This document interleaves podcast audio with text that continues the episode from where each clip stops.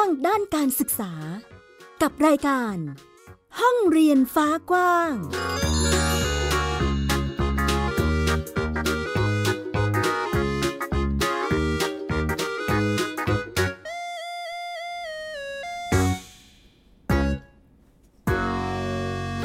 ต้อนรับทุกคนเข้าสู่ห้องเรียนฟ้ากว้างกับมิว อัยดาสนศรีที่นี่ไทย PBS Podcast เช่นเคยนะคะ กับเรื่องราวข่าวสารด้านการศึกษาที่นำมาอัปเดตให้ได้ฟังกันในทุกๆ สัปดาห์ค่ะ วันนี้มีเรื่องราวของนโยบายด้านการศึกษาหลังจากที่มีการจัดตั้งรัฐบาลเป็นที่เรียบร้อยแล้วนะคะ เราจะมาดูความคืบหน้าว่ารัฐมนตรีว่าการกระทรวงศึกษาธิการคนใหม่เนี่ย จะมีนโยบายด้านการศึกษาอย่างไรบ้างนะคะ รวมไปถึงการเรียนรู้ในพื้นที่ต่างๆ ค่ะ ไม่ว่าจะเป็นการทำนวัตกรรมสื่อการเรียนการสอนที่สร้างความน่าสนใจและนำเอาเด็กๆ เนี่ยให้ใกล้ชิดกับชุมชนของพวกเขามากขึ้น รวมไปถึงการจัดนิทรรศการแก้ไขปัญหาความเหลื่อมล้ำด้านการศึกษา และยังมีเรื่องราวเกี่ยวกับการที่จะพาเด็กๆ เนี่ยออกจากหน้าจอ เป็นเรื่องราวจากต่างประเทศ แต่เนื้อหาจะมีอะไรบ้างนั้นไปฟังกันค่ะ ไทย PBS Podcast แค่ฟัง ความคิดก็ดังขึ้นเริ่มกันที่เรื่องแรกนะคะ ขอพูดถึงด้านนโยบายการศึกษากันก่อนดีกว่าค่ะ หลังจากที่เราเนี่ยมีการ ได้รัฐบาลชุดใหม่มาแล้วนะคะ แล้วก็ได้รัฐมนตรีว่าการกระทรวงศึกษาธิการคนใหม่มา เรามาดูกันสิว่า นโยบายด้านการศึกษาเป็นยังไงกันบ้างนะคะ แต่ก่อนอื่นเนี่ยเราจะขอไปสำรวจความคิดเห็นของทางด้านนักเรียนแล้วก็คุณครูนะคะ ซึ่งอยู่ในแวดวงการศึกษาเนาะว่าเขา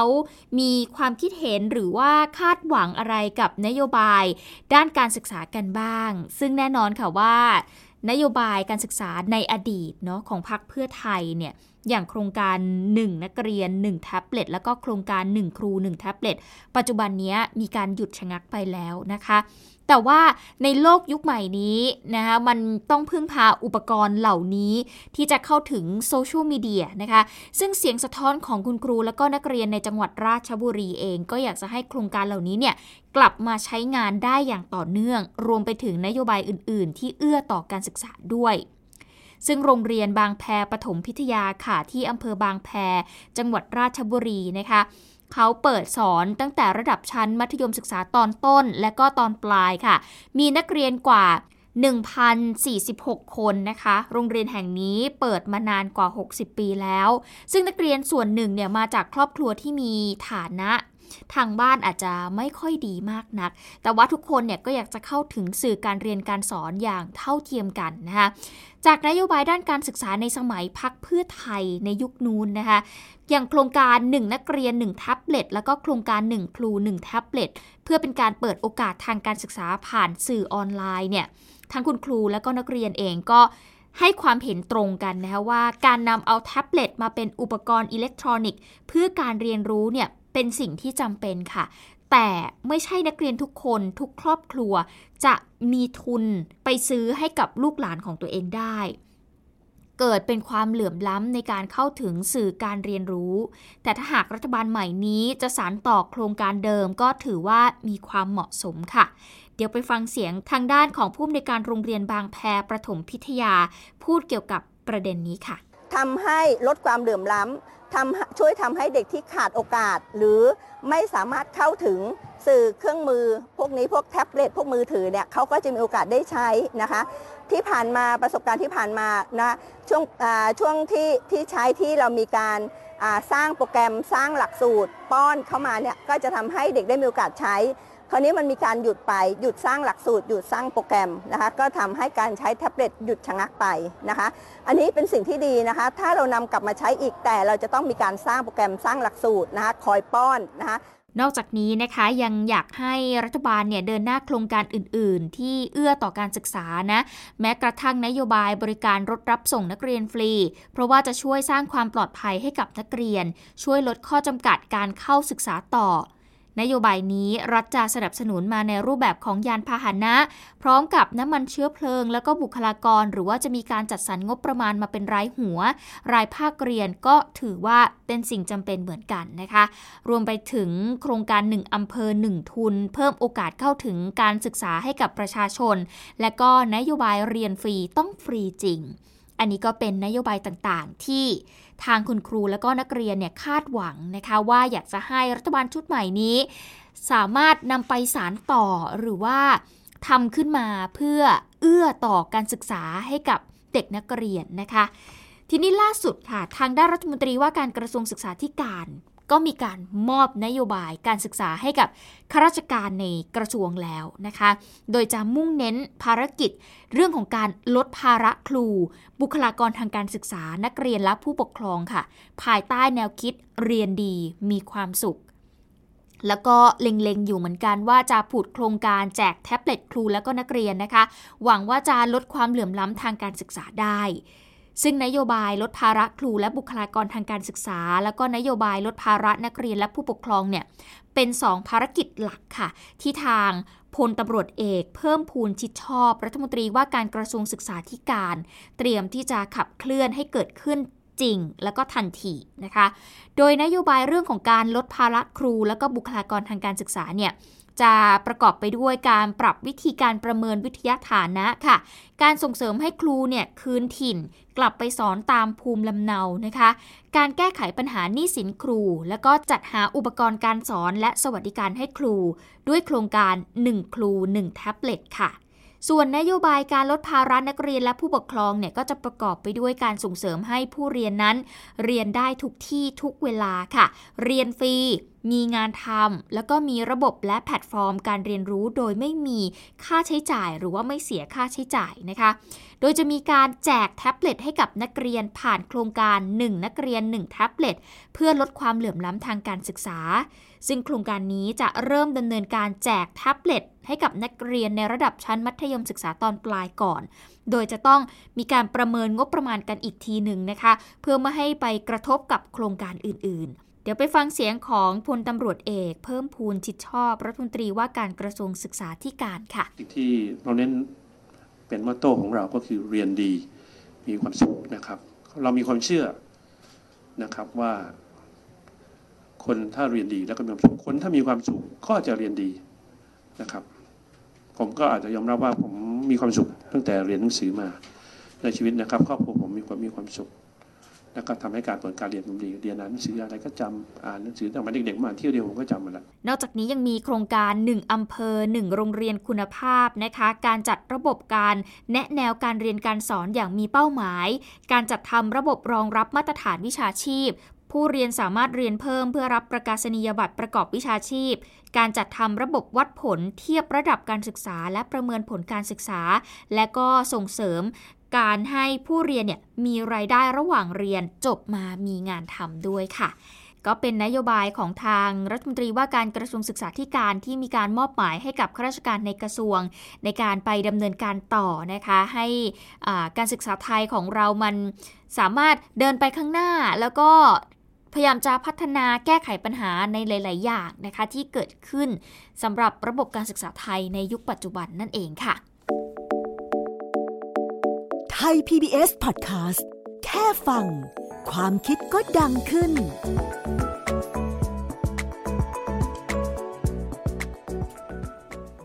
ชวนฟังกันต่อกับการเรียนรู้ของเด็กๆ ในแต่ละพื้นที่กันบ้างนะคะ วันนี้เราจะมาพูดถึงนวัตกรรมสื่อการเรียนจากรากฐานชุมชนสู่การเรียนรู้ของเด็กๆ ในห้องเรียนนะคะ ซึ่งการเรียนรู้นอกตำราเนี่ยเป็นวิธีการเรียนที่สำคัญต่อทุกระดับชั้นเลยค่ะ ยิ่งเฉพาะเด็กนักเรียนในต่างจังหวัดนะคะ ซึ่งความพร้อมของตำราเรียนรวมไปถึงโรงเรียนเนี่ยก็อาจจะไม่เท่าเทียมกับเด็กๆในเมืองเนาะนั่นยิ่งเป็นสิ่งที่จำเป็นมากๆค่ะ ดยเฉพาะเด็กๆ กลุ่มชาติพันธุ์ที่โรงเรียนวัดปรังกาสีที่จังหวัดกาญจนบุรีนะคะ คุณครูที่นั่นก็พยายามจะล้างปมด้อยของเด็กๆ นักเรียนค่ะ โดยมีการดึงเอาวัฒนธรรมประเพณีดั้งเดิมของชุมชนเนี่ยมาเป็นนวัตกรรมการเรียนรู้ ให้เด็กๆ เขารักแล้วก็ภูมิใจในตัวเอง หลังจากที่คุณครูเนี่ยนะคะเขามีการใช้นวัตกรรม สื่อการเรียนการสอนนอกตำราเรียน ซึ่งก็จะเอามาสอนเด็กๆ ในรูปแบบของการเล่นเกมนะคะให้นักเรียนเนี่ยเขาได้ทำความรู้จักกับประวัติศาสตร์ และวัฒนธรรมบ้านเกิดของตัวเอง ได้มองเห็นคุณค่า แล้วก็รักในความเป็นท้องถิ่น ก็เรียกได้ว่าสร้างความสนใจให้กับเด็กนักเรียน ที่โรงเรียนวัดปรังกาสีที่จังหวัดกาญจนบุรีไม่น้อยเลยทีเดียวค่ะ แต่คุณผู้ฟังกว่าจะได้มาเป็นรูปแบบเพื่อนำมาสอนนักเรียนได้เนี่ยก็ไม่ใช่เรื่องง่ายนะ เพราะว่าคุณครูที่นี่ค่ะ เขาต้องอาศัยเวลาว่าง ลงไปในพื้นที่ไปเก็บข้อมูลกับปราชชุมชน คนเก่าคนแก่ในชุมชนนะคะ สะสมความรู้มานานกว่า 4 ปีเลยทีเดียว ซึ่งคุณครูโรงเรียนปรังกาสีเนี่ยบอกว่าการลงพื้นที่ในแต่ละครั้งเนี่ยนะคะ มีข้อมูลค่อนข้างมากเลยทีเดียว ก็เลยต้องถอดชุดความรู้ออกมาเก็บรวบรวมไว้เป็นเขาเรียกว่าเป็นบุ๊กเล็ตนะคะ คล้ายๆ กับหนังสือเล่มหนึ่ง ซึ่งภายในเนี่ยก็จะมีใบงานค่ะ มีรูปแบบของเกมที่โอ้โหเรียกว่าหลากหลายกิจกรรมเลยทีเดียว อย่างเช่น เกมผู้รักท้องถิ่น เกมตามล่าหาขุมทรัพย์ชุมชน เนื้อหาที่เกี่ยวข้องกับประวัติศาสตร์ของชุมชนที่ปรังกาสีนะคะทำให้เด็กๆเนี่ยเกิดการเรียนรู้แล้วก็ผ่อนคลายกับการเรียนได้มากขึ้น เดี๋ยวไปฟังเสียงของคุณครูท่านนี้นะคะ ถึงความพยายามในการที่จะลงพื้นที่ไปเก็บข้อมูล แล้วก็สังเคราะห์ออกมา เกิดเป็นนวัตกรรมการเรียนรู้ให้เด็กๆ ได้เรียนกันค่ะ ต้องบอกว่าการที่ความรู้ที่อยู่ในชุมชนเนี่ยการที่จะมาสู่ในห้องเรียนเนี่ยเป็นไปได้ยากนะครับถ้าถ้าเราไม่พาเด็กไป เราก็ต้องเอาสิ่งที่อยู่ในชุมชนเข้ามาในห้องเรียน ดังนั้นยากมากเลยการที่ปราชชุมชน ซึ่งมีอายุเยอะๆ 80 90 เนี่ย จะมาถ่ายทอดความรู้กับนักเรียนเนี่ยเป็นเรื่องที่ยากครูเจก็เลยได้ไอเดียได้แนวคิดก็คือ เป็นเอาตัวเองเนี่ยเป็นสื่อ เป็นตัวประสาน โดยการที่เอาตัวเองเข้าไปค้นคว้าหาความรู้ไปเก็บรวบรวมข้อมูลในชุมชน จากนั้นก็เอามาบันทึกรวบรวมเป็นอ่าเป็นเขาเรียกว่าชุดความรู้นะฮะแล้วก็มาออกแบบให้เป็นชุดกิจกรรมที่เรียกว่าบุ๊กเลตนั่นเองครับผมก็เลยเอามาใช้ในการจัดกิจกรรมกับนักเรียน ปรากฏว่าประสบความสำเร็จครับผม ซึ่งผู้อำนวยการโรงเรียนวัดปรังกาสีก็บอกว่า เมื่อนำนวัตกรรมการเรียนการสอน นอกตำราเนี่ยมาปรับใช้ในห้องเรียนก็เห็นผลตอบรับของเด็กๆ ค่อนข้างดีเลยทีเดียว เด็กมีการตอบรับมากมากมากเลยนะคะ เราต้องบอกว่าการเรียนโดยที่ไม่เกิดการ active การเรียนโดยที่อยู่กับหนังสืออยู่กับตำราให้เด็กเพียงแค่ เขียนแล้วก็ทำงานตามที่ครูสั่งเนี่ยมันไม่เกิด acting ร่วมกันน่ะย่อมไม่เกิดการพัฒนาย่อมไม่เกิดการเพิ่มประสิทธิภาพการเรียนรู้อยู่แล้ว เพราะฉะนั้นการที่ครูได้ได้ใช้นวัตกรรมเนี่ยมันก็จะเป็นการช่วยเอื้อให้เกิดการเรียนรู้ได้ดียิ่งขึ้นค่ะ ซึ่งโรงเรียนวัดปรังกาสี จังหวัดกาญจนบุรีเนี่ยมีเด็กนักเรียนส่วนใหญ่นะคะจะเป็นกลุ่มชาติพันธุ์ ซึ่งคุณครูเองก็บอกว่าก่อนหน้านี้เนี่ยเด็กนักเรียนเนี่ยเขามีแนวคิดเดิมว่า เป็นกลุ่มชาติพันธุ์เนี่ยอาจจะมีปมด้อย คุณครูก็เลยต้องปรับเปลี่ยนความคิดเดิมให้กลายเป็นจุดเด่นค่ะ ดึงเอาวัฒนธรรม เอาประเพณีเดิมๆที่อยู่ในชุมชนขึ้นมาค่ะทำเป็นนวัตกรรมใหม่ เป็นการจัดการเรียนรู้ที่ใช้ฐานจากชุมชน เพื่อให้นักเรียนเนี่ยได้เห็นคุณค่าแล้วก็รักในบ้านเกิดของตัวเองค่ะ ไทย PBS Podcast แค่ฟัง ความคิดก็ดังขึ้น นอกจากเด็กกลุ่มชาติพันธุ์แล้วเด็กๆ ในถิ่นทุรกันดารก็ถือเป็นอีกกลุ่มที่ต้องแก้ไขปัญหาการศึกษาเหมือนกัน ภายใต้ข้อจำกัดของพื้นที่ที่อยู่ห่างไกลนะคะเพราะว่าประเทศไทยของเราเนี่ยมีโรงเรียนในพื้นที่สูง แล้วก็อยู่ตามเกาะต่างๆ มากกว่า 1,000 แห่งเลยทีเดียว คุณโกวิทบุญธรรมค่ะจะพาเราไปดูความพยายามของคุณครู จากโรงเรียนเหล่านี้นะคะเขามาร่วมกันจัดนิทรรศการเสมือนจริงทางออนไลน์ แล้วก็นิทรรศการพื้นที่แลกเปลี่ยนนความรู้ หวังจะลดความเหลื่อมล้ำทางกายภาพของพื้นที่ ครูและนักเรียนในพื้นที่สูงในจังหวัดตากกำลังนำเสนอผลงานนิทรรศการเสมือนจริง ผ่านทางออนไลน์ ที่เปิดโอกาสให้โรงเรียนในพื้นที่ธุรกันดารหรือโรงเรียนบนเกาะบนพื้นที่สูง ได้นำเสนอผลงาน นี่เป็นกิจกรรมที่ชมรมครู และนักจักการศึกษาบนพื้นที่สูง ธุรกันดาร เปิดให้โรงเรียนแต่ละแห่งทั่วประเทศ ได้จัดการเรียนการสอนเพื่อแลกเปลี่ยนกัน และยังมีนิทรรศการออนไซต์ซึ่งปีนี้จัดที่โรงเรียนป่งแยงในอำเภอแม่ริมจังหวัดเชียงใหม่ นอกจากนั้นเนี่ยไม่ใช่ว่ามีเฉพาะที่จะออนไซต์ตรงนี้ก็จะมีออนไลน์ก็คือโรงเรียนเนี่ยเอาเอาความรู้ประสบการณ์ถอดบทเรียนจากการพัฒนา 3 ทักษะเนาะสามทักษะก็คือทักษะชีวิตทักษะอาชีพ แล้วก็ทักษะวิชาการ เข้าไปแขวนไว้ในอ่าแพลตฟอร์มของเรานะครับในรูปแบบทั้งเอ่อทั้งเอ่อถอดบทเรียนมาเป็นเอกสารรูปเล่ม แล้วก็ถอดบทเรียนมาเป็นเอ่อ VTR หรือ YouTube Channel ต่างๆ ที่อัปโหลดขึ้นไปนะครับดูได้ตลอดครับ ทางการจัดการศึกษาในอนาคตของโรงเรียนที่ตั้งในวิธีการหนึ่ง และในขณะเดียวกันสามขณะเดียวกันยังมีการจัดเสวนาปัญหาความเหลื่อมล้ำในโรงเรียนพื้นที่ธุรกันดารด้วย โดยสพท คาดหวังจะมีโรงเรียนคุณภาพในพื้นที่ห่างไกล พร้อมผลักดันนโยบาย ให้รัฐบาลชุดใหม่ได้เข้ามาแก้ปัญหา การที่จะให้คนเหล่านี้อยู่ในพื้นที่อย่างนี้ ได้รับโอกาสและให้มีคุณภาพทางการศึกษาเนี่ยเหมือนกับคนที่อยู่ในพื้นที่ปกติเนี่ยมันต้องทำอะไรที่มากกว่าปกติ นี่คือความท้าทายที่ผมมองไอ้ท้าทายที่หนึ่งก็คือว่า จะเท่าเทียมยังไงปกติ ข้างล่างนี่เรียนภาษาไทยได้ แต่ภูเขาเกาะแก่งก็มีภาษาถิ่นของตนเอง และไม่ใช้ภาษาไทยเป็นภาษากลาง ดังนั้นความท้าทายที่หนึ่งเลยคือทำยังไง เขาจะเรียนรู้ภาษาไทยที่เป็นภาษากลาง ที่เป็นเครื่องมือในการเรียนรู้ประเทศไทยในเรื่องของการศึกษาเนี่ยความเหลื่อมล้ำถือว่าเป็นปัญหาอันดับต้นๆของประเทศไทย แล้วก็พื้นที่สูงและพื้นที่เกาะเนี่ยเป็นพื้นที่ที่มีความเหลื่อมล้ำสูงอยู่แล้ว ทั้งนั้นถ้าหากรัฐบาล ต้องการที่จะร่างนโยบายหรือว่าสร้างนโยบายทางรัฐเนี่ยการใช้ข้อเสนอเชิงนโยบายของพวกเราไปเป็นนโยบายของรัฐบาลก็จะเป็นช่องทางที่จะทำให้จัดการกับปัญหาเหล่านี้ได้ครับ ปัจจุบันในประเทศไทยมีโรงเรียนในพื้นที่ลักษณะพิเศษ หรือโรงเรียนในพื้นที่สูงจำนวน 1,481 โรงเรียน และโรงเรียนในพื้นที่เกาะ 123 โรงเรียน ปัญหาที่พบส่วนใหญ่ในด้านความเหลื่อมล้ำทางการศึกษา เช่นจำนวนครูและการย้ายออกจากพื้นที่ จากสภาพการเดินทาง และปัญหาติดต่อสื่อสาร โกวิทบุญธรรม ไทย PBS รายงานมาต่อกันที่อีกหนึ่งเรื่องราวค่ะคุณผู้ฟัง งานหัตถศิลป์หลายแขนงเนี่ย ถือว่าเป็นซอฟต์พาวเวอร์ของเมืองไทยเลยนะคะ เรียกว่าสร้างรายได้อย่างต่อเนื่องเลย แต่ตอนนี้มันก็เผชิญปัญหาเหมือนกันนะ เพราะว่า ขาดคนรุ่นใหม่ที่จะมาสืบทอดต่อค่ะ เพราะว่ามันเป็นงานที่ต้องใช้เวลาในการบ่มเพาะฝีมือมาอย่างยาวนานเหมือนกัน ดังนั้นคุณครูดิเลกค่ะหนึ่งในศิลปินแห่งชาติปี 2565 สาขา ดุลลายเครื่องเงินและโลหะ พยายามจะหาผู้ที่มาสืบทอดนะคะ โดยการเปิดสอนให้กับเด็กๆ แล้วก็ประชาชนทั่วไป หวังที่จะรักษาภูมิปัญญา แล้วก็สร้างอาชีพประจำท้องถิ่นให้กับชุมชนค่ะ เด็กนักเรียนโรงเรียนเทศบาลวัดศรีสุพรรณ ตำบลหายา อำเภอเมืองเชียงใหม่ ตั้งใจเรียนรู้การสลักดุลเครื่องเงินและโลหะ จากพระครูดิเรกสิทธิการ สลาพื้นบ้านล้านนา ที่คณะกรรมการวัฒนธรรมแห่งชาติ คัดเลือกให้เป็นหนึ่งใน 12 ศิลปินแห่งชาติ ประจำปี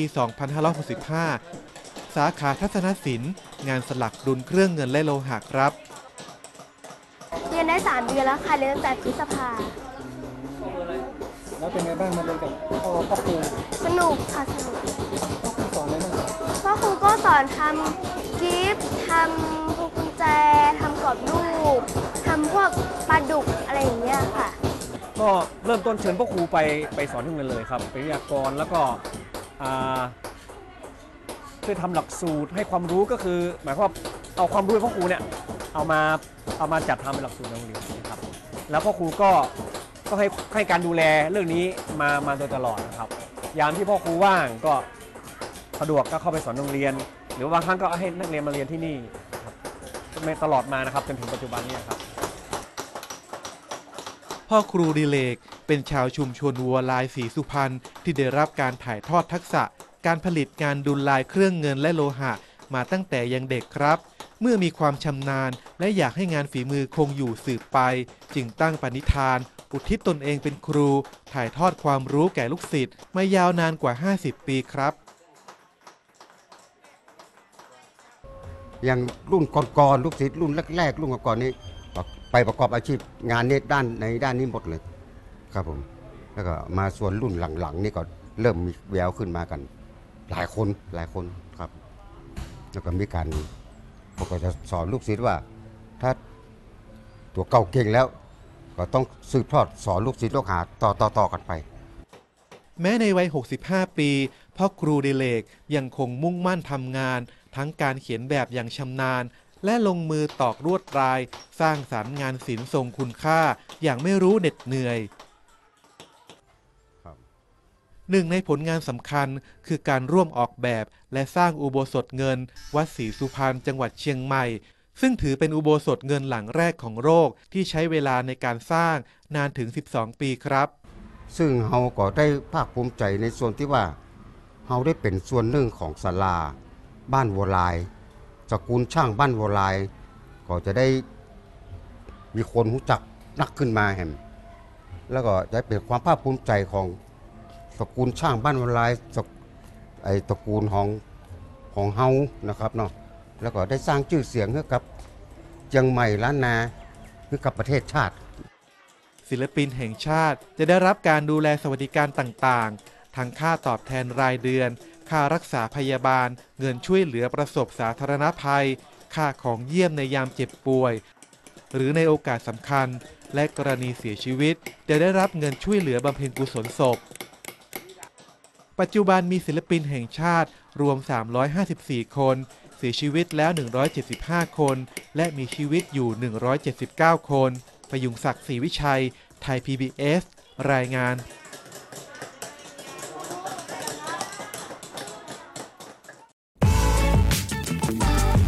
Worldwide Education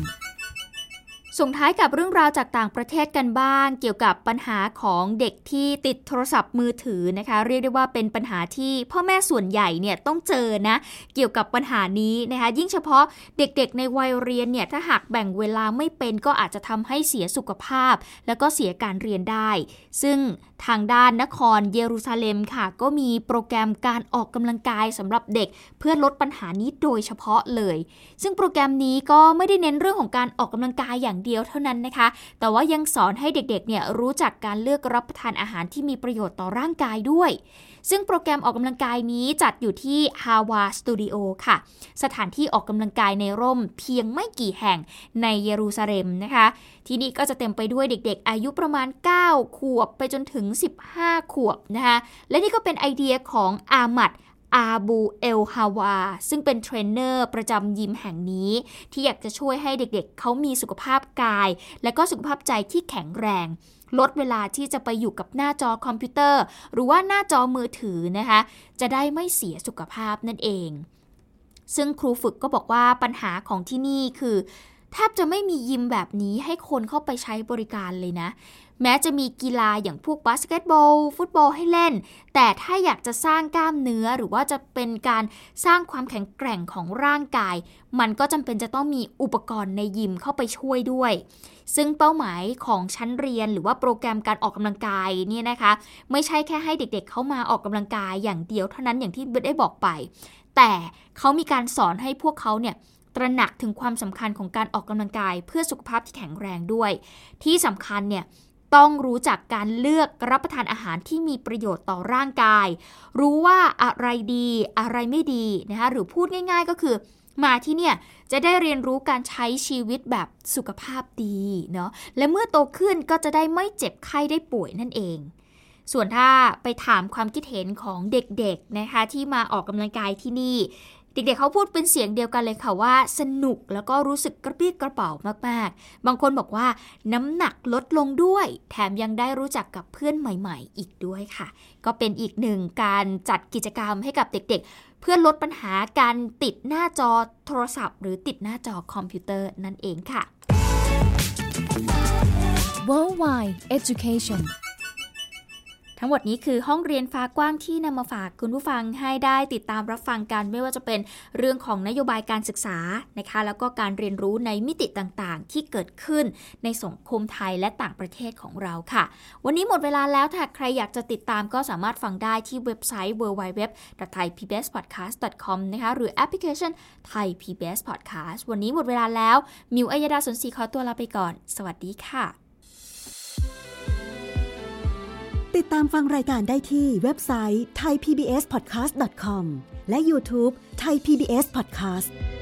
ฟังทางแอปพลิเคชัน Thai PBS Podcast Spotify Google Podcast Podbean SoundCloud และ Apple Podcast